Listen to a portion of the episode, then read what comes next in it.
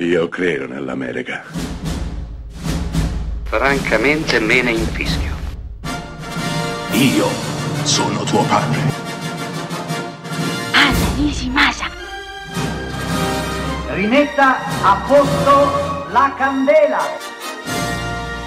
Rosa bella.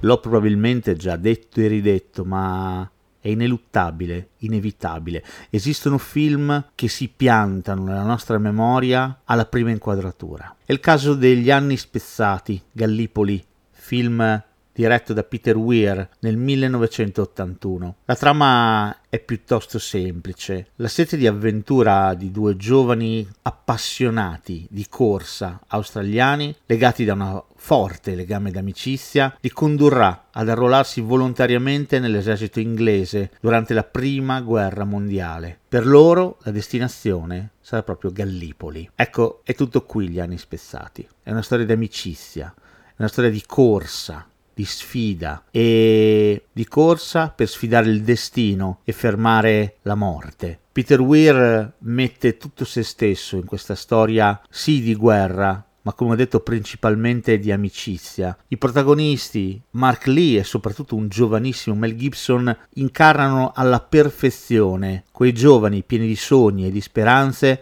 che si sono arruolati per cercare uno scopo, un significato, trovando polvere, pallottole e morte, nient'altro, perché questo alla fine per tutti i grandi cineasti è la guerra, lo era per Kubrick, lo è anche per Peter Weir, un insieme di uomini, di ragazzi giovanissimi mandati a morire da un gruppo di ufficiali che semplicemente impartiscono ordini. In questo senso gli anni spezzati è perfetto per raccontare la logica che si nascondeva dietro la prima guerra mondiale, ma non solo. La guerra è una questione di centimetri. Più ne conquisti e più riesci a cacciare indietro il nemico, più la vittoria è vicina centimetri, nient'altro, gli stessi centimetri che devono percorrere correndo i nostri protagonisti per salvarsi la vita nell'ultima meravigliosa, lunghissima scena finale che affida la vita e la morte proprio ad una corsa perdifiato.